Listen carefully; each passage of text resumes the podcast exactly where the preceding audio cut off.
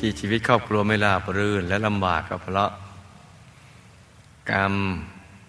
การมีกรรมเจ้าชู้ในอดีตนั่นแหละ กับทำทานโดยไม่เคารพทำทานโดยไม่เคารพทำอย่างเสียไม่ได้เงั้นไม่เคารพรวมนั้นก็เคยดื้อกับพ่อแม่มาทั้งในอดีตและปัจจุบันด้วย วิธีแก้ไขก็ให้ลูกต้องอดทน ใจเย็นๆ อย่างหงุดหงิดทำใจให้ใส ๆ พูดแต่ปิยวาจา พูดดีๆ พูดเพราะๆเวลาเหนื่อยแล้วหงุดหงิดก็อย่าเพิ่งไปพูด เวลาสบายสบายใจก็ค่อยพูดดีๆ รวมทั้งต้องทำทานด้วยความเคารพบ่อยๆ จ้า